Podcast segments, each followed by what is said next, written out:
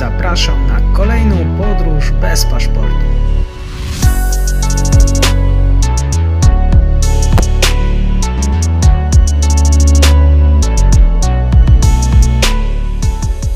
Dzień dobry z wszystkim słuchaczom. Dzisiaj mam tę przyjemność gościć pana Witolda Repetowicza, eksperta do spraw Bliskiego Wschodu, terroryzmu i geopolityki.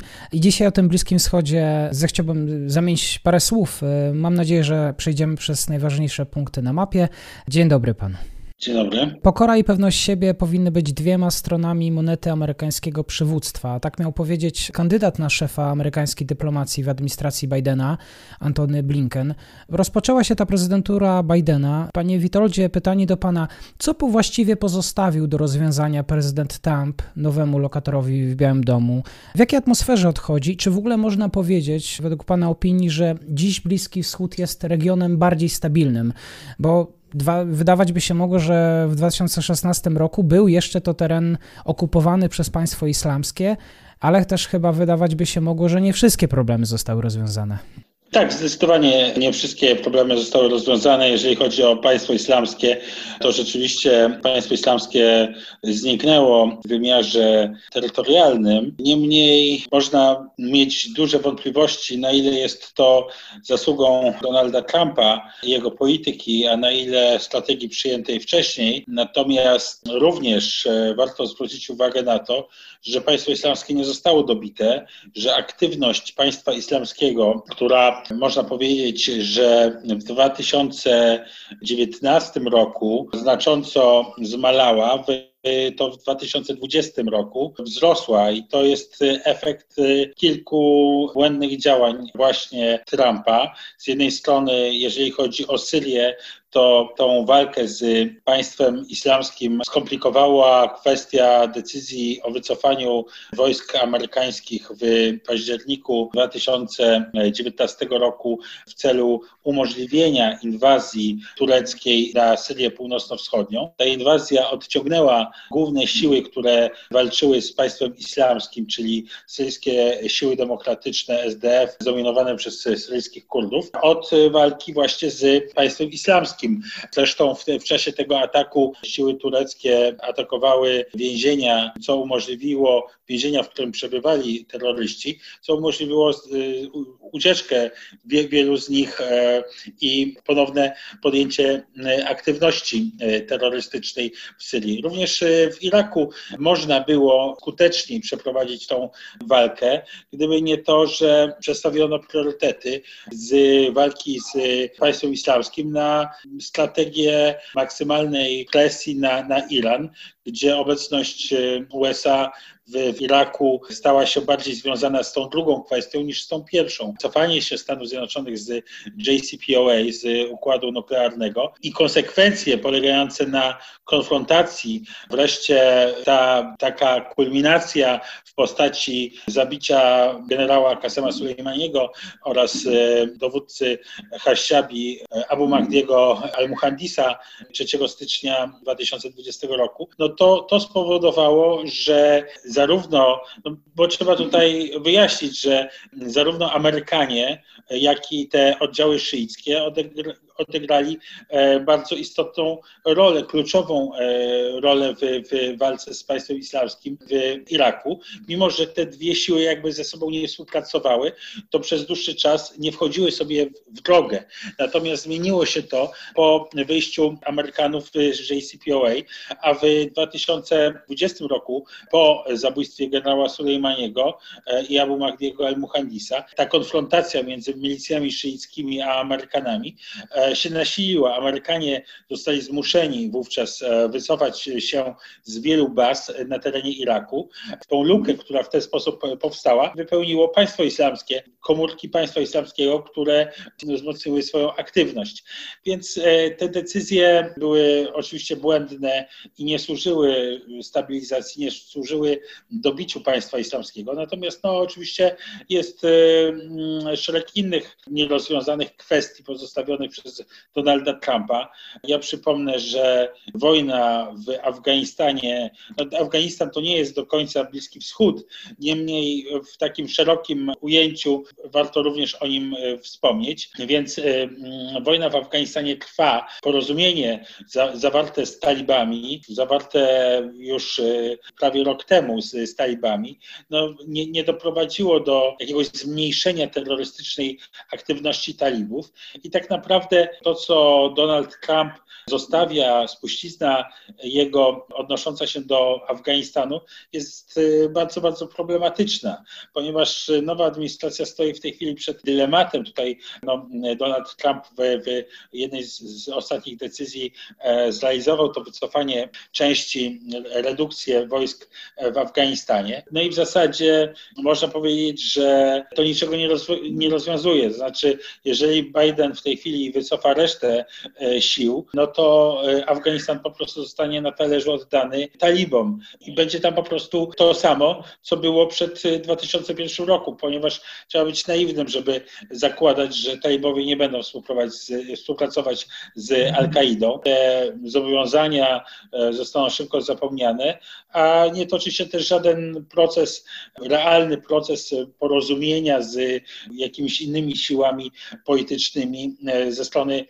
talibów. Talibowie chcą po prostu przejąć pełnię władzy i tyle, a jak już Amerykanów nie będzie w Afganistanie, no to zaprowadzą swoje własne porządki. Natomiast no, z tymi siłami, które zostały w Afganistanie, no to już Biden niewiele zrobi, więc tutaj jest taka no, poważna, poważny dylemat, co dalej robić, bo nie sądzę, żeby Biden zamierzał wzmacniać, wysyłać y, nowych żołnierzy do Afganistanu. No i podobnie jest y, w Iraku. Sytuacja w Iraku y, wiąże się ściśle z sytuacją w Iranie, ponieważ, tak jak powiedziałem, no ta polityka iracka Stanów Zjednoczonych polityka wobec Iraku została całkowicie podporządkowana polityce Stanów Zjednoczonych wobec Iranu. Natomiast jednak mimo, mimo to widać tam dużo niekonsekwencji. To znaczy, z jednej strony, jak wiadomo, polityka wobec Iranu opierała się na, na polityce maksymalnej presji, natomiast no, decyzja o wycofaniu połowy e, sił e, amerykańskich z Iraku tak naprawdę wzmacnia możliwości, pozycję Iranu w, w Iraku, czyli jest to wzajemnie sprzeczne. Znaczy, e, oczywiście tutaj również wycofanie jest zgodne z oczekiwaniem opinii publicznej, amerykańskiej opinii publicznej, i zapowiedzi Donalda Trumpa, natomiast no, jest niespójne z jego polityką e, maksymalnej presji na, na Iran, która była z, zresztą od samego początku polityką błędną i jak widać e, po, po, owocach, a raczej ich braku, całkowicie nieskuteczną. I tutaj również konieczne jest e, przeprowadzenie korekty. Oczywiście wszelkie błędy teraz, które zostały spowodowane niejako działaniami, tymi last minute działaniami Donalda Trumpa. Warto zwrócić uwagę, że sam Donald Trump nie podejmował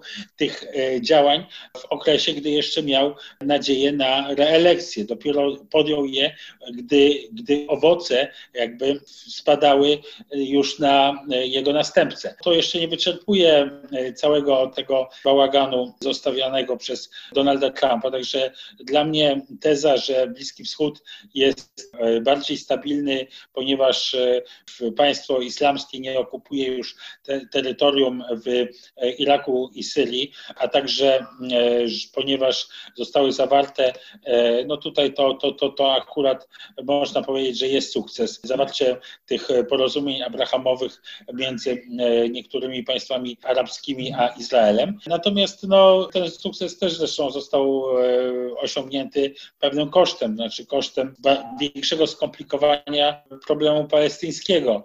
Jak z tym e, upora się nowa y, administracja. Na pewno Biden będzie wspierał y, rozwój tych porozumień abrahamowych, także to, to, to jest fakt. Natomiast zupełnym poronionym pomysłem było, były wcześniejsze próby mm, realizacji tak zwanego planu Kushnera odnośnie Palestyny. Ten plan tylko rozjuszył, zdenerwował Palestyńczyków. Natomiast są jeszcze inne kwestie. No tutaj administracja Trumpa, Donald Trump swoją ugodową polityką wobec Turcji doprowadził do agresywnej e, polityki na Bliskim Wschodzie i nie tylko, tworzy coraz więcej problemów i z tym również nowa administracja będzie się musiała uporać. nowy prezydent. Kolejna kwestia, wiele wojen. No, wo, wojna domowa w Syrii cały czas trwa, wojna domowa w Jemenie cały czas trwa. Także to, że akurat w wojnie domowej w Jemenie opinia publiczna nie, nie koncentruje się tak bardzo, delikatnie mówiąc, no to nie zmienia faktu, że jest to jeden z najbardziej krwawych e, konfliktów na Bliskim Wschodzie. No i tutaj również e, Donald Trump jedną ze swoich ostatnich decyzji, to znaczy decyzją o uznaniu Hutich za organizację terrorystyczną, bardzo mocno skomplikował e, ten, ten konflikt, blokując możliwość negocjacji pokojowych oraz blokując możliwość działania organizacji humanitarnych. No właśnie zwykłemu słuchaczowi może się wydawać, że po państwie islamskim nie pozostało nic. Pamiętam, rzecznik państwa islamskiego jeszcze parę miesięcy w październiku wezwał w opublikowanym nagraniu do zamachów na cele ważne dla gospodarki Arabii Saudyjskiej. No i miało to związek z tą rolą monarchii w normalizacji stosunków z Izraelem. Miałem właśnie pana zapytać, czy były oczywiście te porozumienia dotyczącymi Emiratami Arabskimi, Bahrajnem, czy te porozumienia między krajami arabskimi to właściwie taki jedyny jasny punkt prezydentury Trumpa? Może najpierw odniosę się do tych gruźb. No tutaj państwo islamskie wielokrotnie groziło Arabii Saudyjskiej, natomiast Arabia Saudyjska nigdy nie była głównym celem e, aktywności państwa islamskiego. Także ja bym, ja bym akurat do tego nie, nie przywiązywał zbytniej roli. Również e, nie, nie ulega najmniejszej wątpliwości, że możliwości państwa islamskiego zmniejszyły się znacznie co przeciętny Europejczyk również odczuwa. Generalnie w Europie stan zagrożenia terrorystycznego w porównaniu do lat 2015-16 znacząco zmalał. I jest to, warto pamiętać, zasługa tych, którzy walczyli z państwem islamskim, a więc w pierwszej kolejności Kurdów syryjskich, syryjskich sił demokratycznych. Natomiast warto pamiętać, czyją zasługą to nie jest, czyli nie jest to zasługą Turcji, która nigdy nie walczyła z państwem islamskim. Natomiast je, jeżeli, jeżeli chodzi chodzi o jasne punkty prezydentury Trumpa na, na Bliskim Wschodzie, no to z całą pewnością to porozumienie abrahamowe rzeczywiście można uznać za, za, za sukces. Natomiast no, kontynuacja do pewnego momentu tej polityki walki z państwem islamskim, wsparcia dla syryjskich sił demokratycznych, no to też był sukces. Natomiast pytanie, na ile to, to była polityka Donalda Trumpa, a na ile to była polityka Pentagonu, wbrew e, nawet Donaldowi Trumpowi. Jego działania, jego zwrot e, w ostatnim roku prezydentury, ta uległość w zasadzie może w przedostatnim, pod koniec przedostatniego roku prezydentury. Ta uległość wobec Turcji i Recepa Tayyipa Erdogana jest e, bardzo znacząca w, w tym zakresie. Na pewno nie służyła walce z państwem islamskim. No właśnie wspomniał Pan o Turcji, a to bardzo ważny wątek. Czego możemy się spodziewać po polityce Turcji? Czy Erdogan będzie tak odważny jak zarządów republikanina, czy właściwie Ameryka Bidena zechce w jakikolwiek sposób ograniczać tą dość awanturniczą politykę zagraniczną? E, co znaczy Biden dla Erdogana? Biden dla Erdogana nie oznacza niczego dobrego e, i to nie ulega najmniejszej wątpliwości. Turcja, a w zasadzie nie tyle sama Turcja, co ekipa Erdogana zdążyła się mocno skonfliktować z Bidenem jeszcze przed wyborami, mimo że na początku kampanii wyborczej usiłowała lobbować w otoczeniu Bidena, to mm, pewne takie instynkty tej, tej ekipy wzięły górę i skończyło się na znieważaniu, na inwektywach pod adresem Bidena. Po wyborach media tureckie, prorządowe znacząco zmieniły narrację i zaczęły mówić o resecie w relacjach amerykańsko-tureckich itd., tak itd. Tak Turcja generalnie po wyborach w Stanach Zjednoczonych zaczęła wysyłać sygnały do, do wielu krajów, z którymi się przez ostatnie lata skonfliktowała, to znaczy między innymi i do Grecji, i do Francji, i do Egiptu, i do Zjednoczonych Emiratów Arabskich, i do Izraela, i do Arabii Saudyjskiej, że jest gotowa normalizować te stosunki. Natomiast póki co reakcja e, strony przeciwnej tych wszystkich e, podmiotów jest e, bardzo, bardzo sceptyczna. Na przykład Grecja podjęła rozmowy z Turcją na temat sytuacji na, we wschodniej części Morza Śródziemnego.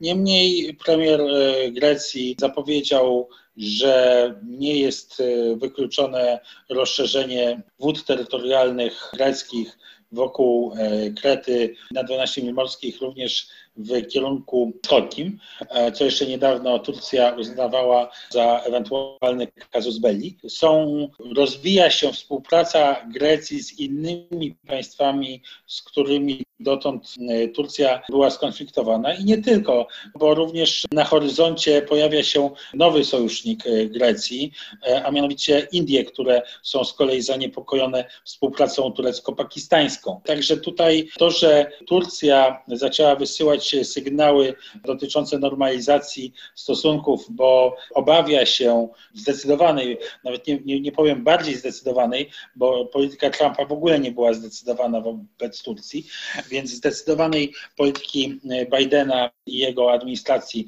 wobec Turcji, no to nie oznacza, że takie gesty rozwiążą problem, ponieważ no, państwa te, które są w, w różnych sporach z Turcją, łącznie ze Stanami Zjednoczonymi, oczekują faktów, oczekują konkretnych działań, a nie deklaracji. I tutaj w relacjach USA i sojusznicy USA. Ja tutaj też przypomnę, że Antony Blinken podczas przesłuchania w Senacie powiedział, nazwał Turcję tak zwanym partnerem strategicznym, podkreślam słowo tak zwanym, podkreślił, że Turcja nie zachowuje się jako sojusznik. Także mm, z całą pewnością państwa takie jak Francja czy Grecja będą y, bliższymi sojusznikami Stanów Zjednoczonych, zwłaszcza, że Stany Zjednoczone mają interesy na, na Morzu Śródziemnym. Przypomnę, że koncern Exxon jest jedną z firm, które są zaangażowane na, na polach e, gazowych Cypru. Tutaj można się spodziewać, że Stany Zjednoczone na pewno nie odpuszczą trzech kwestii. Znaczy, nie będzie zdjęcia sankcji na Turcję kwestii S-400. Jeżeli Turcja nie zrezygnuje z S-400, jeżeli Turcja będzie planować dalej aktywację e, tego systemu, to można się spodziewać zaostrzenia sankcji ze strony Stanów Zjednoczonych. Tutaj nie ma, nie ma żadnego pola na e, jakiekolwiek ustępstwa. Ta sprawa jest bardzo, bardzo jasna ze strony nowej administracji, a także e, o tej sprawie wielokrotnie wypowiadali się senatorowie Partii Demokratycznej jeszcze przed wyborami i po wyborach również. Także tutaj nie ma mowy o tym, żeby jakiekolwiek ustępstwo dokonała Turcja.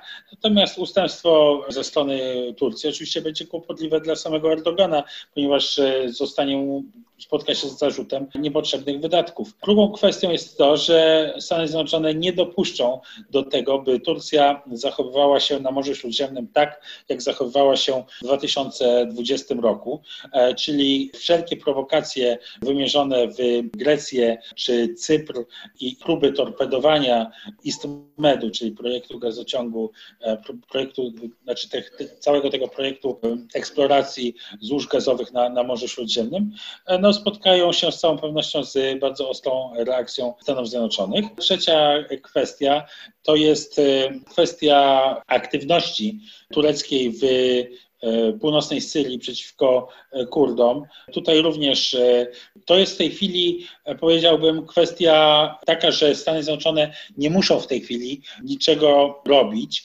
chociaż ja przypuszczam, że Stany Zjednoczone będą chciały doprowadzić do, mm, e, namówić Turcję do nowych negocjacji z Kurdami syryjskimi i uregulowania relacji. I uważam, że Turcja, jeżeli by zachowywała się racjonalnie, to mogłaby zawrzeć takie porozumienie, które rozwiązywałoby kwestię kurdyjską.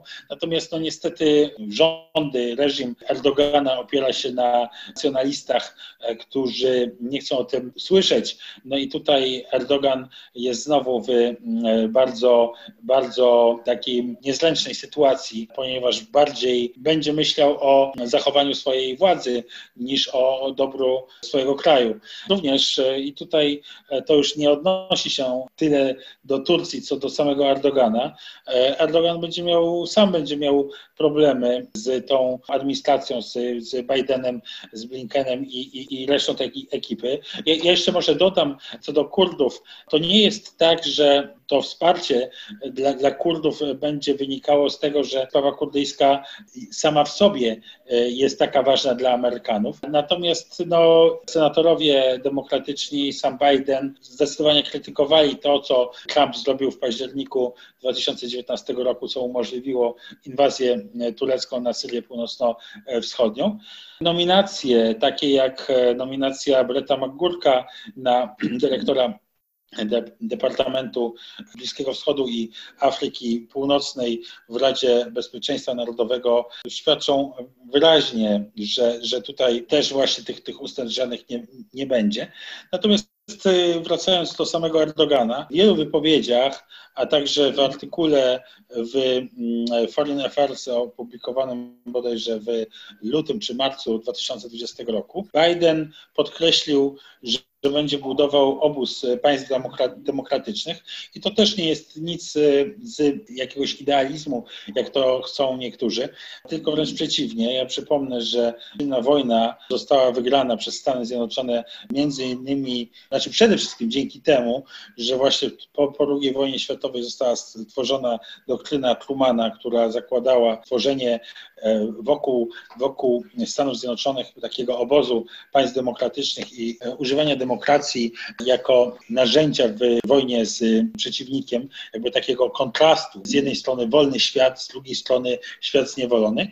I teraz będzie, wydaje się, że Biden chce iść podobną drogą, wskazując Rosję i Chiny jako ten świat zniewolony i przeciwstawiając sojusz Stanów Zjednoczonych i, i Europy, ten sojusz jako wolny świat przeciwko światu niewolnemu reprezentowanemu przez Chiny i Rosję.